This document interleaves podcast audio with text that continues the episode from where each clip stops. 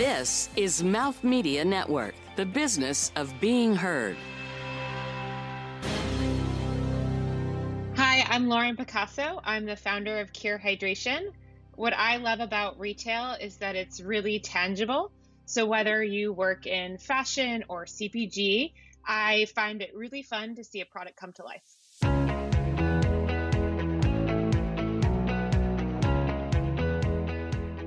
From New York City, you're listening to Retail is Your Business, covering the intersection of innovation and business in the retail industry.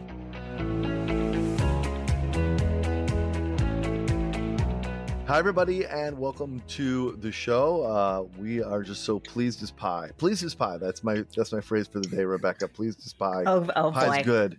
So I assume everyone thinks pie is good. So anyway, glad you're here and glad you're here, Rebecca. Nice to see you. How are you? Nice to see you as well. Great to be here.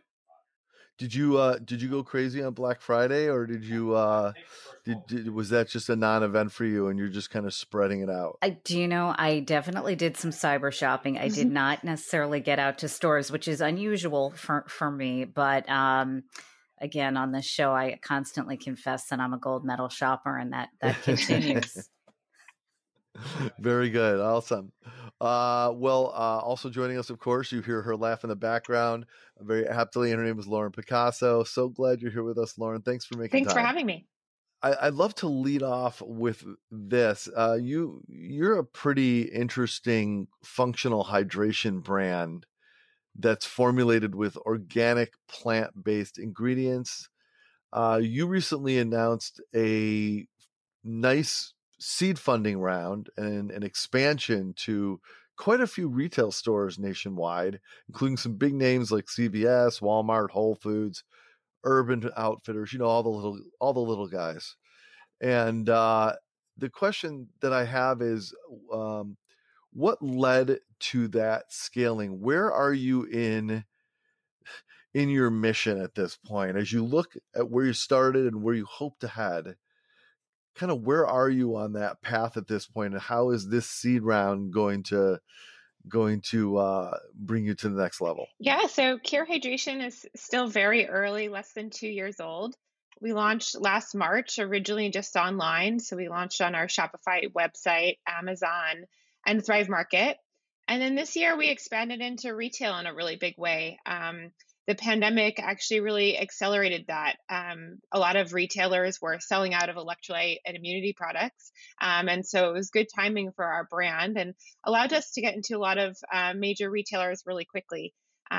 We are using the funding for a number of different purposes, but primarily to build out the team and build awareness in the market.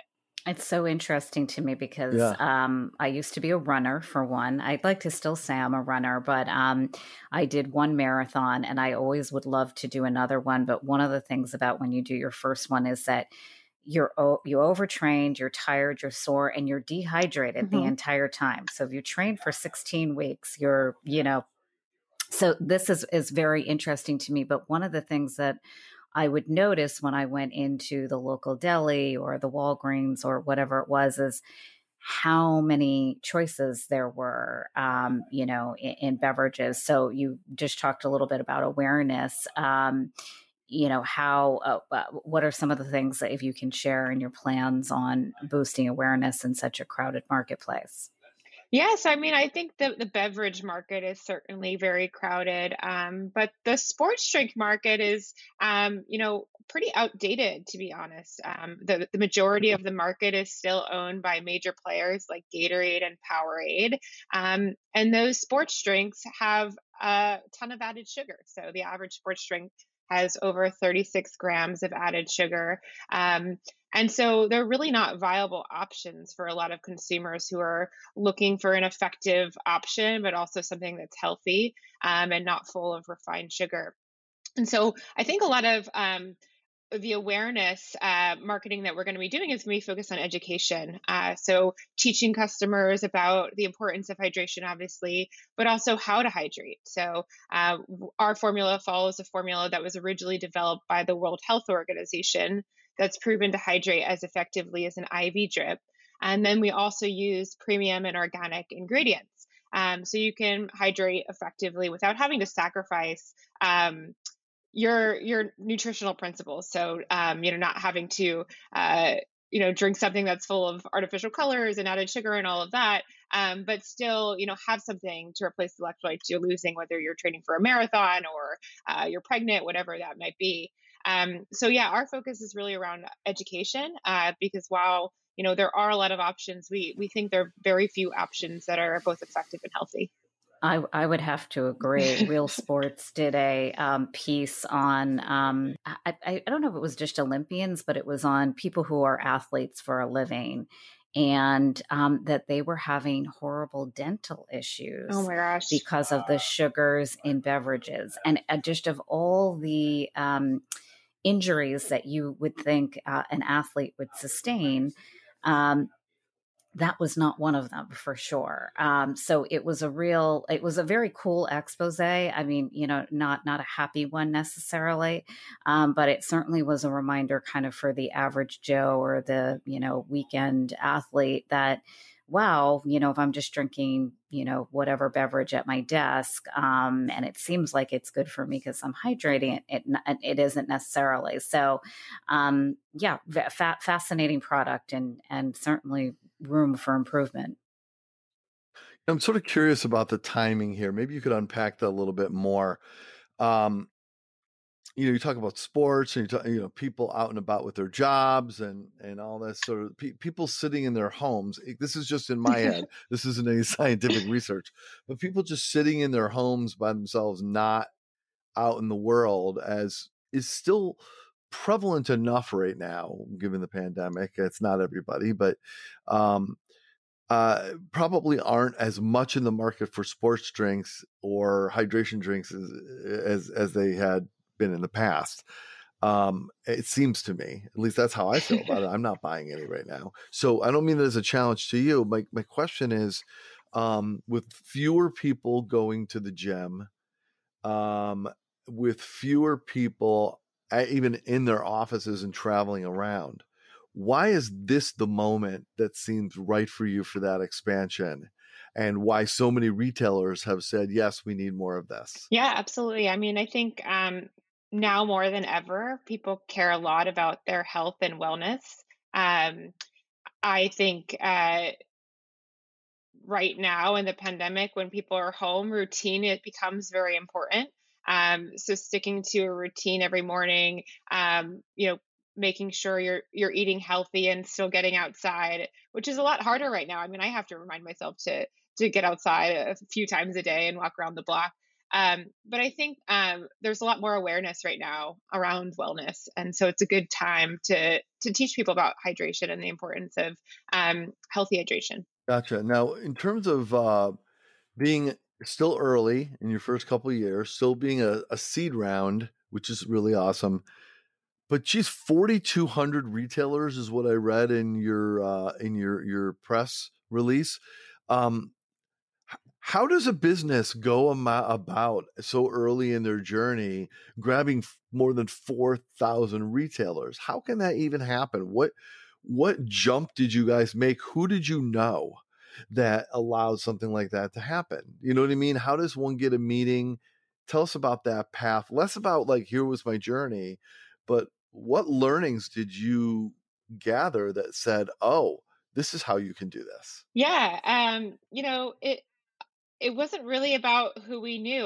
Each retailer was totally different. We were fortunate that a lot of retailers are interested in this category right now, not just hydration, but powdered hydration. We're seeing a lot of interest in this format as people and consumers are becoming more environmentally conscious. And then obviously a lot of interest around healthy hydration. A lot of the retail launches were actually inbound. So Whole Foods, for example, there was a store employee out in San Francisco that discovered our product on Instagram and surfaced it up to a buyer and said, we have to have this product.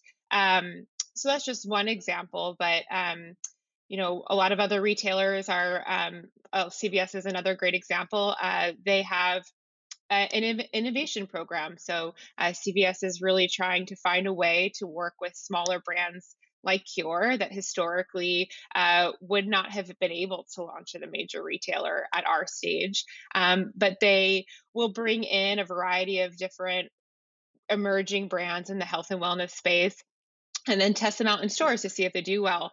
So with CVS specifically, we actually did a pilot with them through their healthcare innovation team last summer in 8 stores that performed really well. But it was also a great learning experience for us. So we got to go into a mass retailer in a very small way. Their team was very flexible, so we were able to test a variety of different formats and flavors. And then it allowed us to learn, okay, this flavor doesn't do well. It's a little bit too niche. This format is not the right price point. And even thinking around placement in the store, for us being a powdered drink, there's a big question of where we should actually sit in store. Are we sitting in the supplement section? Are we sitting at checkout? And so being able to work with a big retailer like that, but to test and learn with them was really beneficial for us, not only to eventually get into CVS, but also take those learnings and apply them to other large retailers like Walmart. And where did you land in the store? What did you find out about where you should be merchandised? And I forgot it was a powder, by the way, although I think, again, I'm in New York. When you go up to the counter, there are also kind of a plethora of things up there. Sometimes they don't make any sense and nobody's really merchandised them, but sometimes they really do. Yeah. So honestly, the answer is trying to get as many placements in the store as possible. And I know that's not one specific answer, but the benefit of the product is that it's very flexible. You don't need to refrigerate it. So the product can really sit anywhere in the store, which is both a challenge and an opportunity. But the reality is, customers don't know exactly where to find this product. You think of products like Pedialyte, that's in the baby section.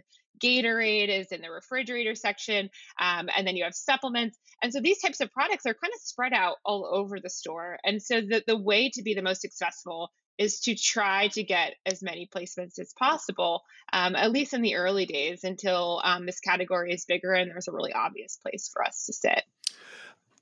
How much of that issue is actually a consumer education issue?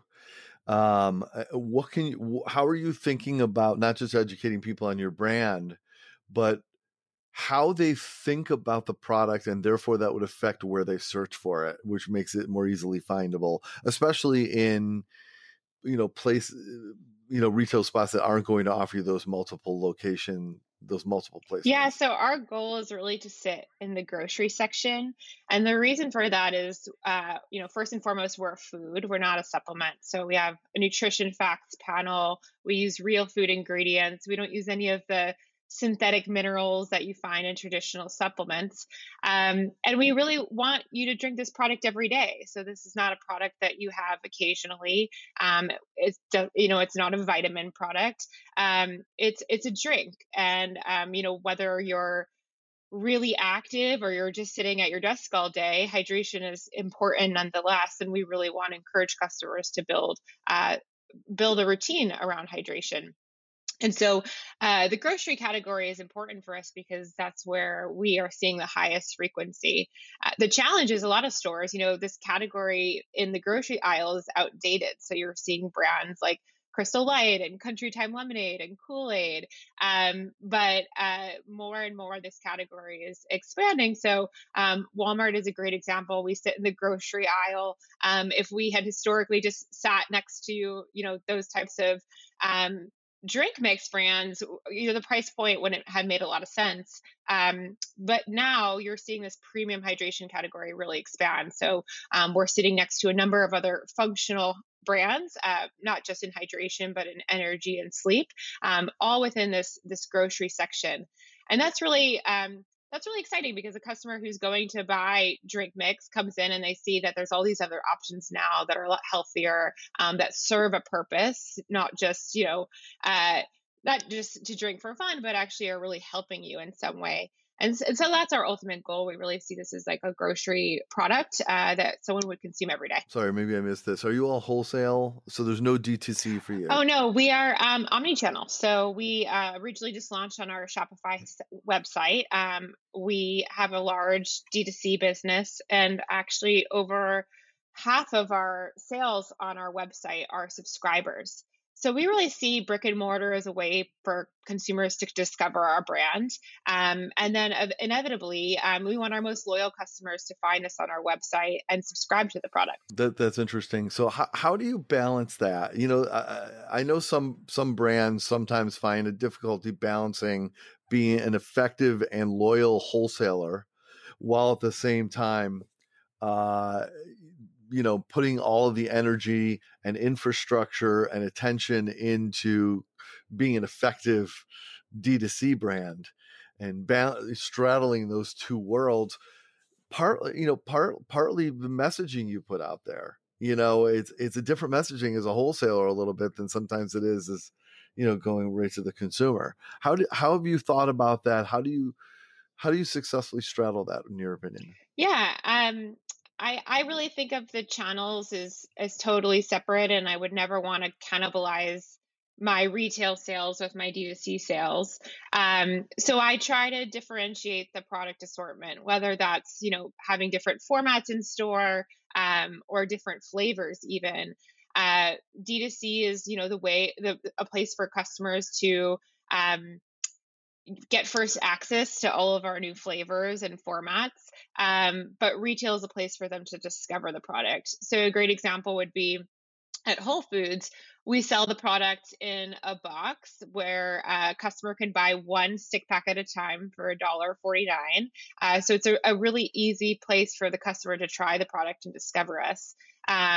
Versus online, you know, we are really at the end of the day trying to drive subscribers. That's what makes the most sense for us for our D2C business. And so those types of customers are very different. If you're going to buy the product from us one time or infrequently, we'd almost rather you buy the product at Whole Foods or any of our other retail stores.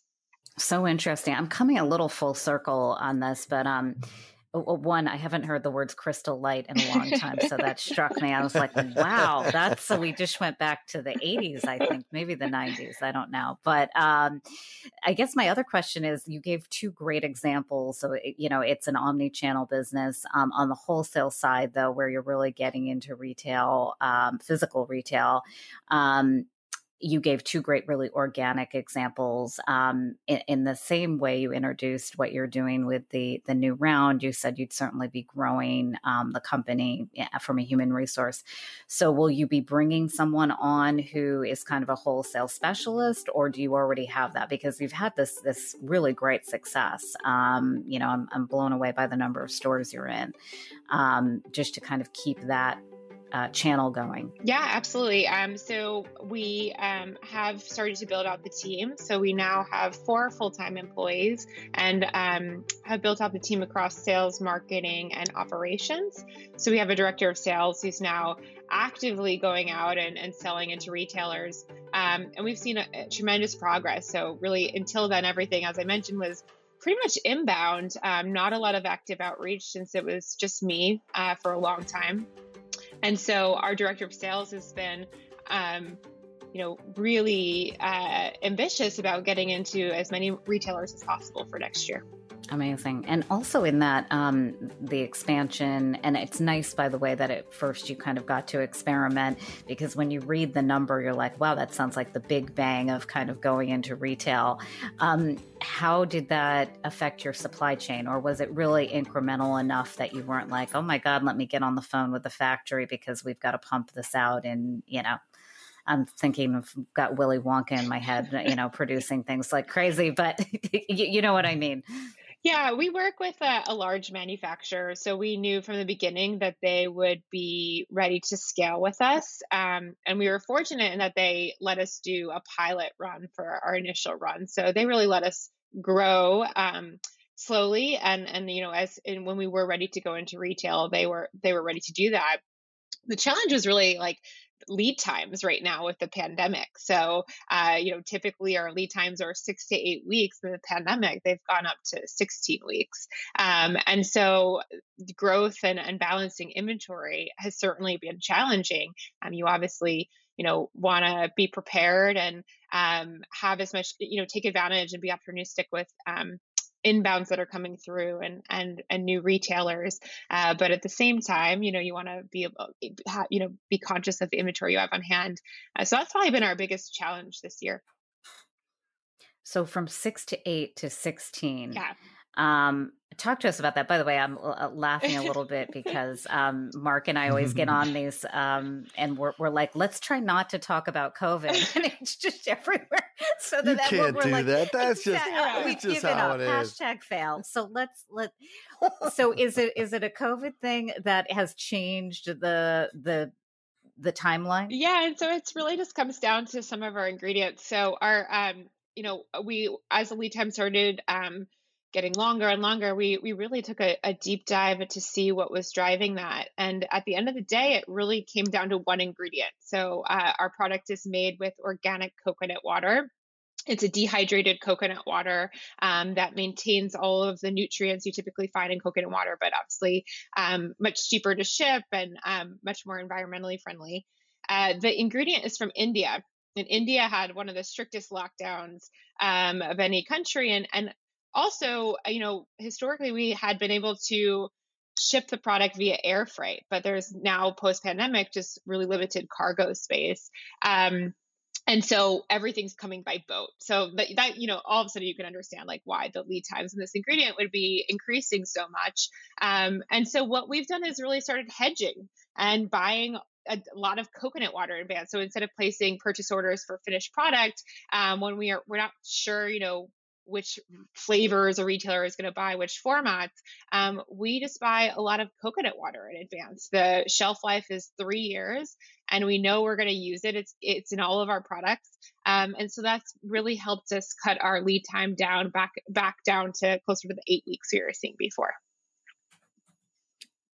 Yeah, it's just incredible. And we've talked to a lot of people on the program in different categories, but this one is so interesting to me because it's got a shelf life. Yeah. It's not a seasonality thing. So, but when in the world did you think you'd have to take a deep dive into that? I mean, it's fantastic. All right. Coming up, you're going to hear Lauren share a little bit more about the customer for Cure Hydration. And we want to find out more about the product itself. Plus, what kind of innovation or technology has Lauren and her team been deploying to create an effective relationship with both their customers and their retailers right after this.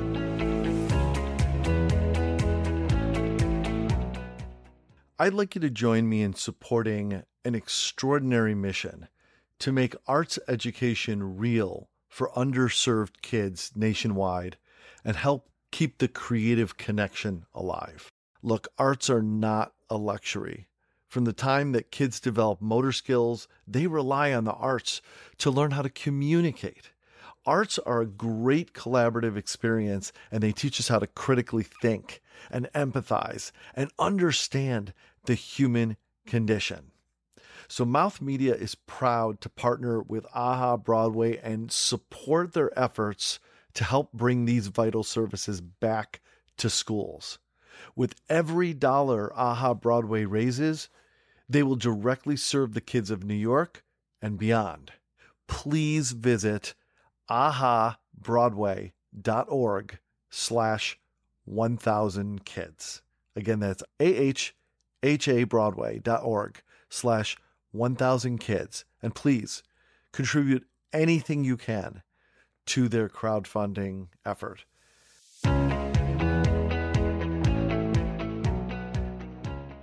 So, Lauren, I definitely think I'm probably your customer. I'm loving discovering this. But talk to me a little bit about, who you think your customer is, or who the data, or that what the data is telling you who your customer is. And sometimes I know that they run different channels on thought process of what the company thought their customer was versus who it really is. Yeah, absolutely. Yeah, we definitely had a few hypotheses going into launch about who our customer was. I personally came up with the idea for Cure when I was training for a triathlon, and I would really struggle to recover from my long workouts and often would feel so dehydrated and depleted that I almost felt like I had the flu. And so my first hypothesis was, of course, like, okay, we're going after a very active customer. I also saw how brands like Pedialyte were becoming really popular with adults for hangover cure. And so my other hypothesis was that this is going to be a replacement to Pedialyte. And what was really interesting is, you know, we certainly saw that amateur athlete customer. So it's a big bulk of our customers who are working out several times a week, not necessarily training for a marathon or a triathlon, but they're getting on their Peloton, they're going on a few runs, and using the product before and after a workout. The other big bucket of customers that we had never really considered was a group of customers that has that's using the product really for some type of medical condition. And that can be anything from somebody who is pregnant or breastfeeding, somebody who has a chronic illness like Crohn's disease or diabetes, really just a long tail of conditions that I had, you know, oftentimes never even heard of, that lead to some type of electrolyte imbalance. And those are actually our most loyal customers, even better than the amateur athletes. So that's a group that I never really thought about as being such big consumers of these types of products. The last bucket of customers is, you know, really just sort of more of a general wellness group. So people who, like you, are maybe obsessed with hydration. They are, you know, trying to drink more water, and quite honestly, they find water to be boring. And once they try our product, you know, often they'll try it. They'll discover the product, you know, around a certain use case. They'll drink it before and after a workout. But they love the taste of the product. It makes them drink more water. And so they end up drinking it every day, really just as a way to make water more fun. I relate to all of it. It's funny. And I will not show you all the beverages in my house, but, you know, sometimes I was like, maybe it's, you know, I like bubbles in my water and that will make it happen more. And, you know, there are all kinds of downsides to that too. So, it's fascinating. I'm also laughing because, you know, the first two buckets certainly rang true. If you're training for anything or and by the way, these two go together. I think a lot of people kind of have an addictive personality who like to work out. Also certainly like to have another kind of beverage outside of water. And those two things don't really go together. And you might wake up with a little tinge of a headache or just feeling, you know, a little less than hydrated. So it's an interesting consumer spectrum for sure. Yeah. It's funny with the hangover audience, you know, it's not that we don't see that audience ever come through. They're just not frequent purchasers. You know, you're never gonna. I hope you're not subscribing to a hangover product or drinking the product. Let's put that out there. Yeah, 6 days a week. And so, you know, often that type of customer is, you know, waking up. They didn't plan on being hungover, and then they're running into a convenience store and trying to find something to make them feel better. So we've just found that, you know, the better customers are more health and wellness conscious. Right. And it's part of their routine, exactly. Which I think is hugely important. Yeah. That's right. You know, that would be a really, really interesting marketing campaign to basically market yourself as not a hangover cure. Here are some great hangover cures. You can do this, you know, but if you want to feel great all the time, you know, it's Cure Hydration. See, there you go. Just from our house to yours. So, you know, I'm now that we kind of have a little better sense of what the product is and kind of how it's aimed and who it's for, you know, part of what you have to do as you continue to grow yourself is, like any business, you have to continue to foster and maintain an active relationship with your customer. And in your case, as both wholesale and D2C, you have two different customers, really. You have two different audiences.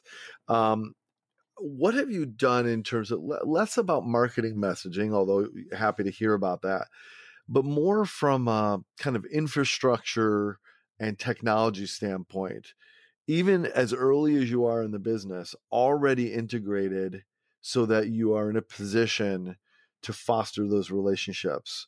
And that can be more than, you know, having a communication team or, you know, customer care, procedures or whatever. It can have a lot to do with data analysis or even things that you're doing to create content organically, or, you know, inviting users to do UGC or whatever. So tell us how you've thought about that and what you've already put into place, even before your new funding. Yeah, absolutely. So you know, the benefit of D2C is, of course, that you have a direct relationship with your customer. And so we have what I call a customer feedback engine, which is really just a mix of different data sources, both qualitative and quantitative, that we're putting together across channels to get a sense of, you know, not only how our customers feel about the product, but who they are and what other types of products they're looking for. So we have a variety of other of metrics that we capture. NPS is a very important one that we look at regularly. Review score. So we look at our reviews across a multitude of different websites, so D2C, Amazon, Thrive Market, for example, to come to stitch that together and have a collective review score across all of our different channels. We are, you know, constantly interacting with our customers via email and chat. And we are actually documenting and tagging all of that information so we can understand why customers are canceling their subscriptions, why, you know, what issues they're having with their orders, et cetera. And so that allows us to, you know, collect data and have a better understanding of who our customers are and how they're consuming their product. We also send out regular surveys to our customers. And I think what's actually most helpful for me is, you know, not data-driven actually at all, but is, customer interviews. So we do regular customer interviews. We aim to do about 25 customer interviews every month. We actually email customers, get them on the phone, talk to them for 20 to 30 minutes. And it's a great way to really get a sense of who our customers are, and talk to them about other types of products that they're consuming. So we want to eventually be a part of our consumers' day, not just, you know, with our hydration products, but any other types of products that they're consuming that fall into this functional beverage category. So whether that's energy or sleep, we want to have a solution for really any sort of problems that they're facing. And so getting on the phone with them is just, you know, yeah, obviously it's not like tech forward, but honest, I think I discover more from those types of calls than any survey or review or anything else. Having a conversation of any type with your consumer is essential. That's, you know, they say that a sale is made when you, when the customer knows you, they trust you, and they have a need that you're in a position to fill to them. Well, you have a product that fits their need. Most of your customers already know you. It's just a question of whether they feel like they have a relationship with you, exactly, you know, and whether they trust you, and having that conversation, you know, there's that interactive communication, but but you can only talk to so many of those customers. How do you create not how does one, but how do you create a relationship with all of the customers that you can't personally talk to? Having a conversation. For example, the company that produces this show, Mouth Media, I'm the CEO of Mouth Media Network. One of the things we do is we are able to do audio stories or audio messages from the brand that are available to the client or to the consumer through actually access on their physical product by scanning a QR code that's on the actual physical packaging that says, hey, we have a story for you. We want to talk to you. We want to say hello. We want to give you a tip, whatever it is. And it kind of feels to the customer like the brand is touching them where they are. And that's, maybe it's not a two-way conversation, but at least there's something happening. So how are you thinking about that in terms of, okay, I talked to 100 of our customers. How do I reach the other many thousands? Yeah. I mean, absolutely. We primarily talk to our customers via email, text message, and social media. And so We have automated flows that are set up at every different stage of the customer journey, depending on what actions they've taken. So if they've signed up for email, but they've never placed an order, they have a string of messages that they would get. And then once they do place an order, they get put into a different flow depending on what they ordered even. So if they've ordered a sample pack, they would get a different type of message if they ordered, had a much bigger order and had tried every flavor. And so we really want to be as targeted and as personalized as possible so that we can control what types of education and messaging each customer is getting according to the type of customer they are. And so we think that, helps build those personal connections, even if we don't have an actual person on the other end responding to or reaching out to that customer. And are there, I think there probably is in every consumer brand's mind, but if you look at some of your investors, some of them are athletes, mm-hmm. Some of them well-known athletes, do you think you'll move into, you probably already have done some PR, but into, actual advertising? And I think, it's an interesting question this day and age, whether you think you have to or not, or, does that really work for the product itself? And when you say actual advertising, do you mean like television or, these bigger campaigns? Yeah. Exactly. Sky's the limit, by the way. Yeah. I mean, it's interesting with TV today because everybody's watching streaming stuff right. And, commercials are going by the sideline. But is that something you think is probably in your future? Definitely in the future. I mean, now, we're still just a small startup, so very focused on digital marketing and grassroots awareness. We have an influencer program. It's primarily actually made up of professional athletes, but also medical professionals. We feel that those two types of influencers speak to both of these two core audiences I mentioned earlier, this amateur athlete, but then also this health consumer. And so we have a network of nutritionists and doctors, as well as a network of professional athletes that are consuming our product regularly and sharing it online.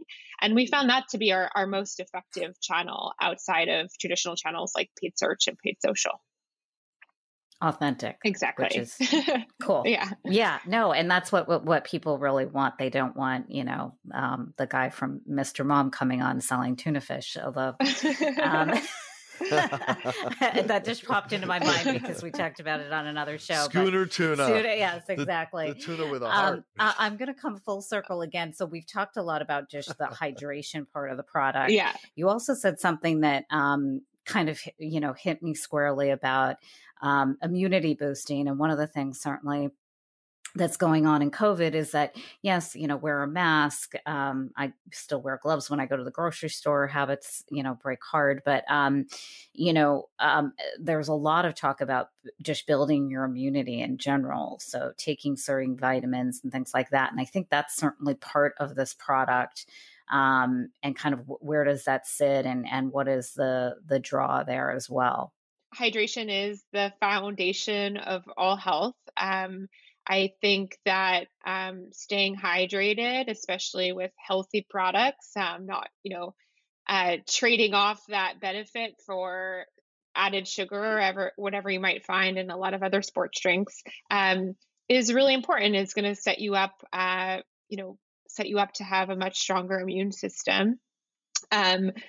I can't say that, staying hydrated is going to prevent you from getting COVID, obviously. But if, I've had a number of friends and family who have gotten COVID and use the product to try to stay hydrated. So if you have a fever or you don't feel well, hydration is always the first place you should turn. If you talk to doctors about really any health condition, if you get a surgery or whatever it is, it's so simple. It's like recovery is really just about staying hydrated, eating well, and sleeping. And if you do those three things, you're going to be in a much better place. Something occurred to me. You're still so relatively young in your company. you know, 2 years from now, you're not gonna feel the same way about everything you had going on in 2020 with your messaging or with the way you're running things. You go, okay, we learned some more now. We've had some more experience. So we're gonna adjust things this way. That's just natural as the company grows. Is hydration really still something we have to educate people about? Do people still at this point just generally not know that they need to hydrate? And somehow a company such as yours, and I mean this with all due respect, so a company like yours sort of comes in like a knight in shining armor and says, hey, I don't know if you've heard, but you need to hydrate, and we're an answer to doing that. And water apparently by itself is not enough to do that, because we need to motivate people to drink water. Right. So that's my question. Like, how do you avoid, in order to maintain market share and grow, one, sounding like a broken record, and two, which someday kids are not going to understand that phrase, by the way, I don't even know what that means, but and then the second thing is how do you avoid just not being a nag, right, while trying to encourage people to live a better life? Yeah, so we're less focused on telling you that you need to hydrate, because people know this. Everyone knows the saying, 8 glasses of water a day, but people still don't do it. You know, the stat I heard is that 75% of Americans are chronically dehydrated. That means, the word chronic means you are 1% to 2% dehydrated, which is enough to cause chronic illness. It's enough to, feel terrible throughout the day and struggle with headaches and cramping and a number of other issues. But what we are really focused on is telling people how to hydrate and why water alone is not enough, for two reasons. I mean, I think the first reason is that water alone isn't enough. So if you are active, if you have a chronic health issue, if you're drinking alcohol, there's a number of other use cases. You are going to have some kind of electrolyte imbalance. And when you drink water, it's not enough to replace those electrolytes that you're losing. So a lot of the education we're focused on is around our formula. So our formula is based on a formula that was originally developed by the World Health Organization. It's called Oral Rehydration Solution. It's a perfect balance of electrolytes that's actually proven to hydrate as effectively as an IV drip. And the reason I focus a lot on this piece is because I had no idea what this formula was before I started Cure. I had no idea that sodium was such a critical part of hydration. And when I learned about this formula, it was this big aha moment for me. This formula has been used in developing countries for over 50 years, primarily in countries that are suffering from severe dehydration and diseases like cholera, for example. But I was really shocked that, not only had I never heard of this formula, but that no one in the U.S. was really consuming it. The only product really on the market at the time was Pedialyte, and that was considered this medical grade product. And really, used for children only. And I thought, why I started seeing, a lot of athletes and adults were starting to use these types of products to hydrate. And I wanted to learn more about the science behind that. So a lot of our focus has been, around this formula and why this combination of electrolytes is so powerful. That's sort of the first part of it. The second part of it is, by the way, it tastes delicious. And so the product tastes good and does actually help you drink more water. And so it's both more effective, but also easier to drink. So it helps you, accomplish that goal of drinking 8 glasses of water a day. Beautiful. All right. This seems like a beautiful moment for us. I don't know why I said beautiful. It's it's an incredible genius moment for us to move on to talking about Lauren as a human with some personal questions. And we're going to do that in just a moment right after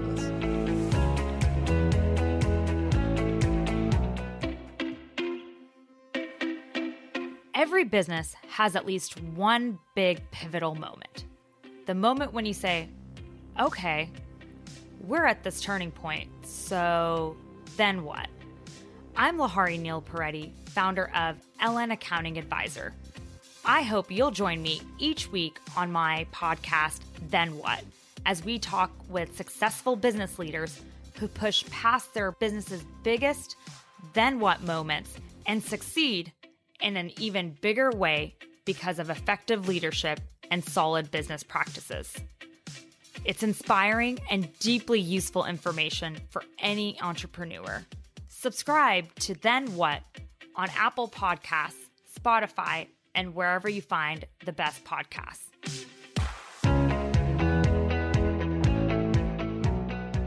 All right, Lauren, it's time to get to know you as a human being. I feel like we've gotten a glimpse, but there's so much more.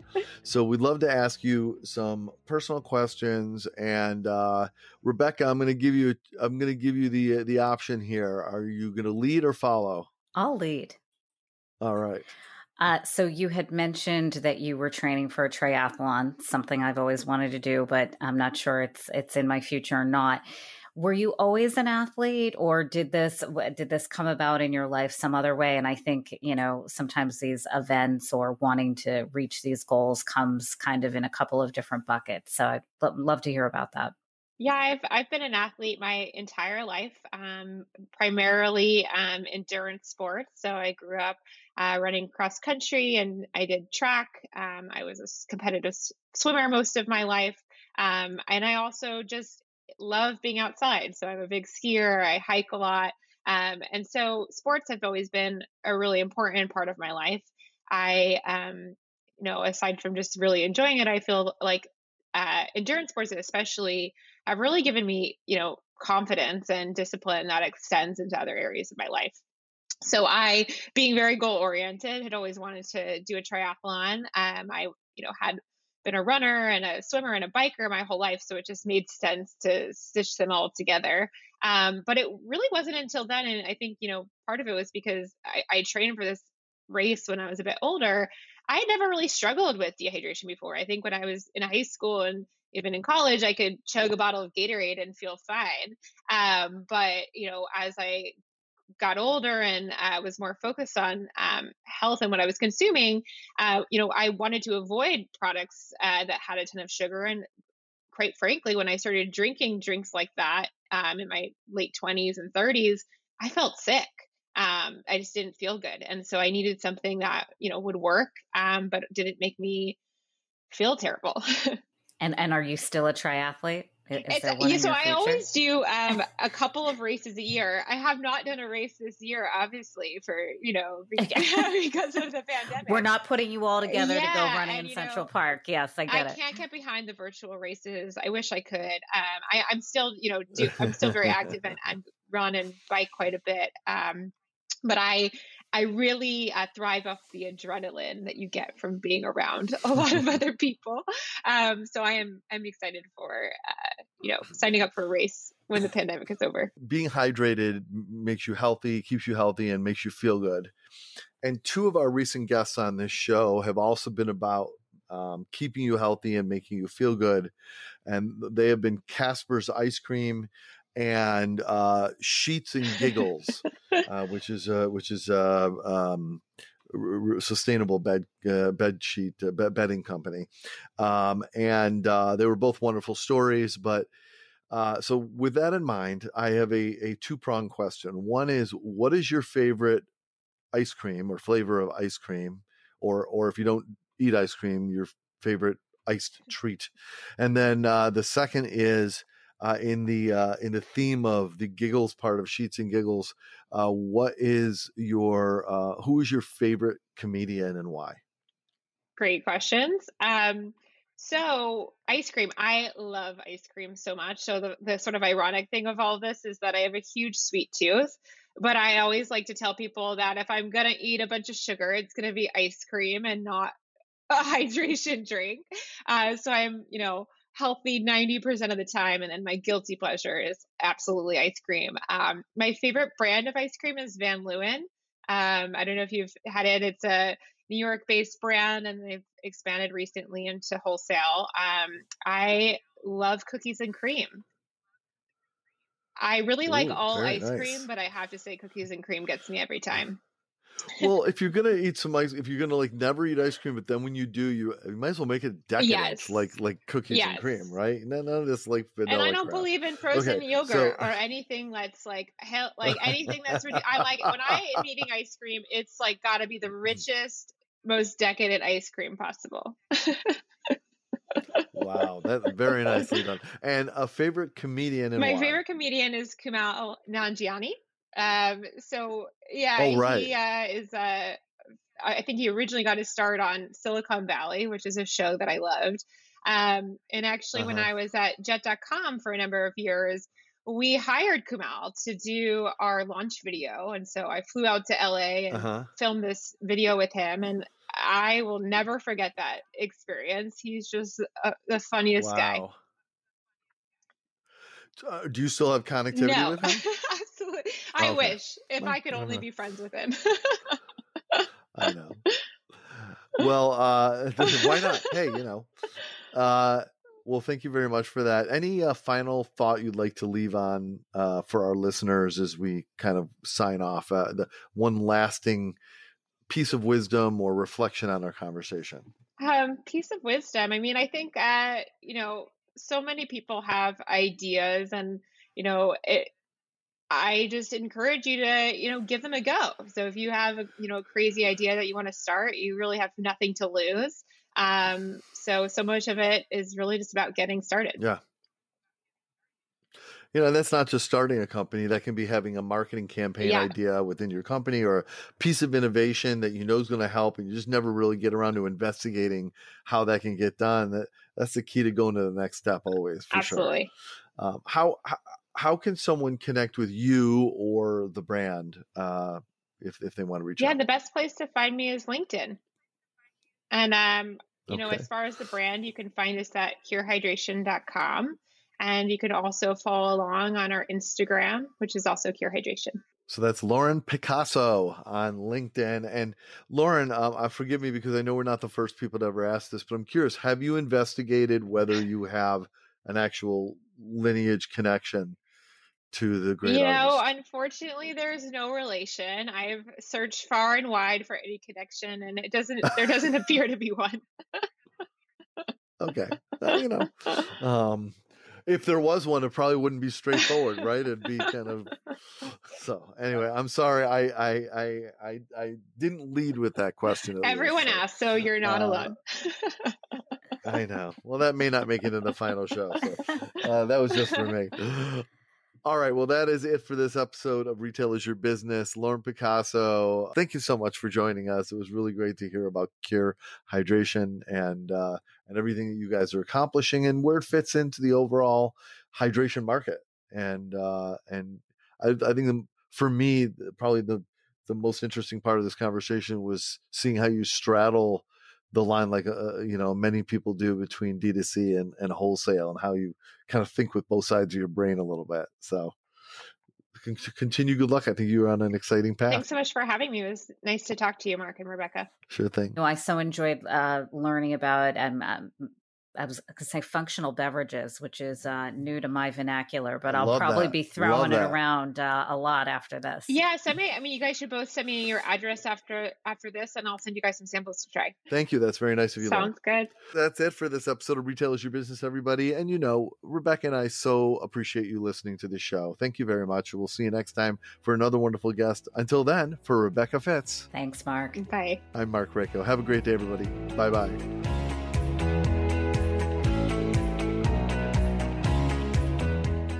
This has been Retail is Your Business, produced by Mouth Media Network. Copyright 2020. Your brand message can be on this show. Email us to find out more at podcast@mouthmedianetwork.com. Thank you for listening.